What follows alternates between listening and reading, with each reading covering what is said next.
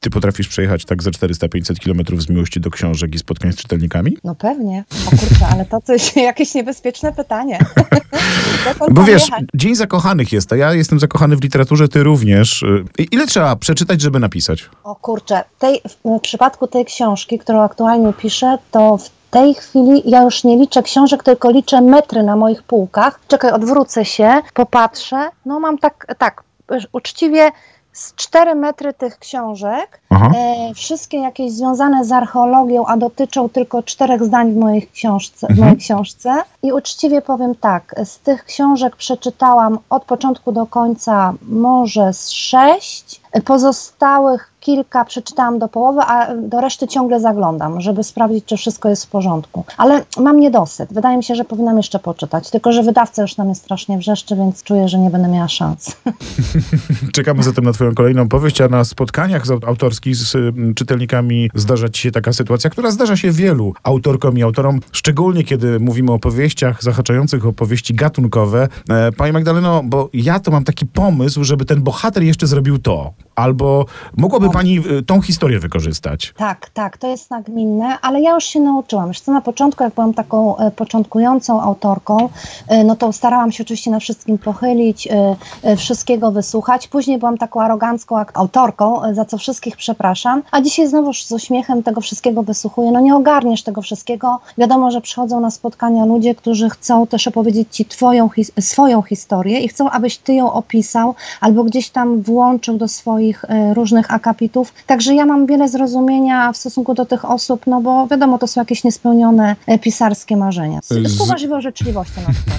Z miłości do literatury, tak zakładam, napisałaś tak. również księcia i ten książę trochę się czkawką odbił, z tego co słyszałem. Taką czkawką poważną, bo napisałaś y, probablistyczną historię o tym, że w, na terenie miejsca, w którym mieszkasz, czyli w Niemczech, może powstać grupa, która chciałaby przejąć władzę. I po tym, jak się. Powstała. No, tak. No i właśnie. I sytuacja jakoś tak się ułożyła z tego, co donosiły mi ostatnio dobrze poinformowane źródła, że oczywiście media jakiś czas temu zawrzały, że rzeczywiście była taka koncepcja przejęcia władzy w Niemczech. No i że do ciebie trafili smutni panowie, którzy zaczęli pytać, a skąd pani wzięła te literackie tropy? To znaczy, wiesz co, e, to jest tak. Rzeczywiście napisałam książkę, w której wymyśliłam sobie jakieś takie apol... No w ogóle, no po prostu wymyśliłam sobie coś od początku do końca, czyli e, przejęcie władzy przez e, szaleńca, przez księcia, e, no oczywiście pucz, te sprawy, no i wielką organizację, która miała go w tym wspierać. No i tak sobie wymyśliłam, opowiadałam o tym tutaj niemieckim wydawcom, którzy się śmiali ze mnie tak, że po prostu, wiesz, aż w Polsce było słychać. Najgłośniej śmiał się mój mąż Niemiec i po prostu przestrzegał mnie, żebym już po prostu nie szła w tą drogą fantazji. Jeszcze tam Jamesa Bonda, takiego swojego Paula wkomponowałam, no wszyscy byli bardzo uchachani z tego powodu. No a któregoś dnia, konkretnie e, dwa miesiące temu, e, zaczęły się sypać telefony, dzwoniły do mnie najróżniejsze osoby i z Polski i z Niemiec i pytały mnie o jakieś dziwne rzeczy. Pierwszy telefon e, wykonał mój syn i mówi, mamo, ja cię przepraszam, ja się tak z tego wszystkiego śmiałem. Ja myślę sobie, o co chodzi? A tu się okazuje, że mm, wiadomości podają, że Heinrich XIII próbował przejąć, książę Heinrich XIII próbował przejąć w Niemczech władzę. I w, Trochę mnie martwiło, że w Polsce też się z tego, nawet po tych wiadomościach, e, śmiano, ale teraz wygląda to trochę inaczej, bo działania wciąż jeszcze trwają, śledztwo ciągle trwa. Okazuje się, że ci ludzie byli nie tylko przygotowani i zdesperowani e, do uprowadzenia różnych, najróżniejszych ministrów, e, opłacenia policji, wojska, e, no żeby po prostu doprowadzić to wszystko do celu. I to jest naprawdę bardziej niebezpieczne niż śmieszne. Jeszcze wątek miłosny chciałbym poruszyć, bo walentynki to jest dobry pretekst do tego, by pogadać o książkach, dla mnie przynajmniej zawsze.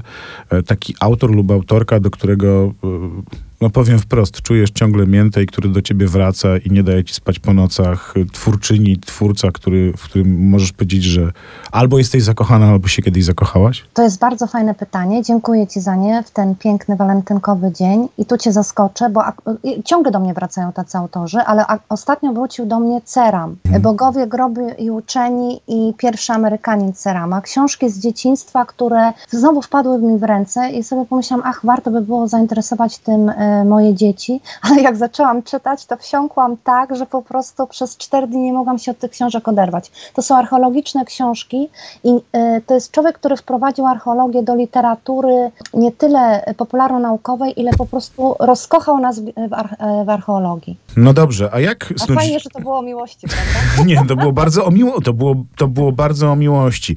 A miłość nadal jest trendy, jeżeli chodzi o wątki tropy literackie, bo to jest też, też ciekawy wątek, jeszcze jeden taki, że rzeczywiście tej literatury gatunkowej, lekkiej, tak bym to nazwał, która porusza temat miłości, zakochania i tak dalej, jest mnóstwo. Mm, w tej literaturze nieco wyższego sortu też ta miłość się pojawia, ale nie wprost. Ja mam ciągle takie wrażenie, że, że często o takiej miłości wprost mamy problem z mówieniem, bo ona dla tych, którzy piszą wysoko, może być jakaś taka nieatrakcyjna, nie? Tak ci się, tak myślisz? No, no bo wiesz, bo na przykład 365 twarzy Greya, A, no to no wszyscy tak. czytają, bo jest miłość, erotyka i tak dalej. Ale w literaturze takiego wyższego sortu ta miłość się często pojawia, ale w jakimś kontekście, na przykład miłości rodzicielskiej, takiej często też mhm. toksycznej, e, albo miłości w rodzinie, prawda? Tak, wiesz, tak właśnie zaraz mi Zosia przy, e, przyszła e, e, na myśl, papużanka. Mhm. Natomiast e, ja myślę o Wiesz co, ja tak tego nie odbieram, mhm. dlatego że jeśli, wiesz, ty czytasz dużo więcej e, niż ja z, e, z, założenia, no po prostu to jest też twój zawód. Ja e, czytam takie książki zawsze bardzo źródłowe, które są potrzebne dla mnie do mhm. pisania moich książek. Ostatnio niestety tak to się stało, że więcej jest pracy w tym niż przyjemności. Niestety, ale muszę Ci powiedzieć, e, że ja, w, kiedy piszę sama, e, e, a mam tych wątków miłosnych sporo w tej książce mojej i w tej całej mhm. trylogii berlińskiej, to najbardziej nie mogę się doczekać, kiedy w końcu przerobię te najtrudniejsze rozdziały i dojdę w końcu do tego Paula, do komisarza Kowalskiego i do Dagmary, gdzie oni się albo będą kochać, albo będą sobie wyznawać miłość, albo będą się nienawidzieć, albo będą w, sobie, w siebie czymś rzucać. To są te najprzyjemniejsze rzeczy, to mi się najłatwiej pisze, najszybciej, no ale kurczę, tak jak mówisz, niedużo tego. Mm. No. No. No. no dobrze, no to z miłości do literatury wędrówka do Szczecina. Dziś wieczorem e, z tobą spotkanie. E, ty, ty to lubisz? No bo zakładam, że jak się jedzie tyle kilometrów, to trzeba lubić. Ten moment, to znaczy, kiedy akurat, konfrontujesz się z publicznością. Tak, ale akurat do Szczecina z Berlina to jest rzut beretem, trochę dalej do mm. Krakowa, wiesz, to są takie właśnie ciekawe odległości, że e, dla mnie Szczecin to jest po prostu tuż, że tak e, archaizmu użyję. Przy granicy.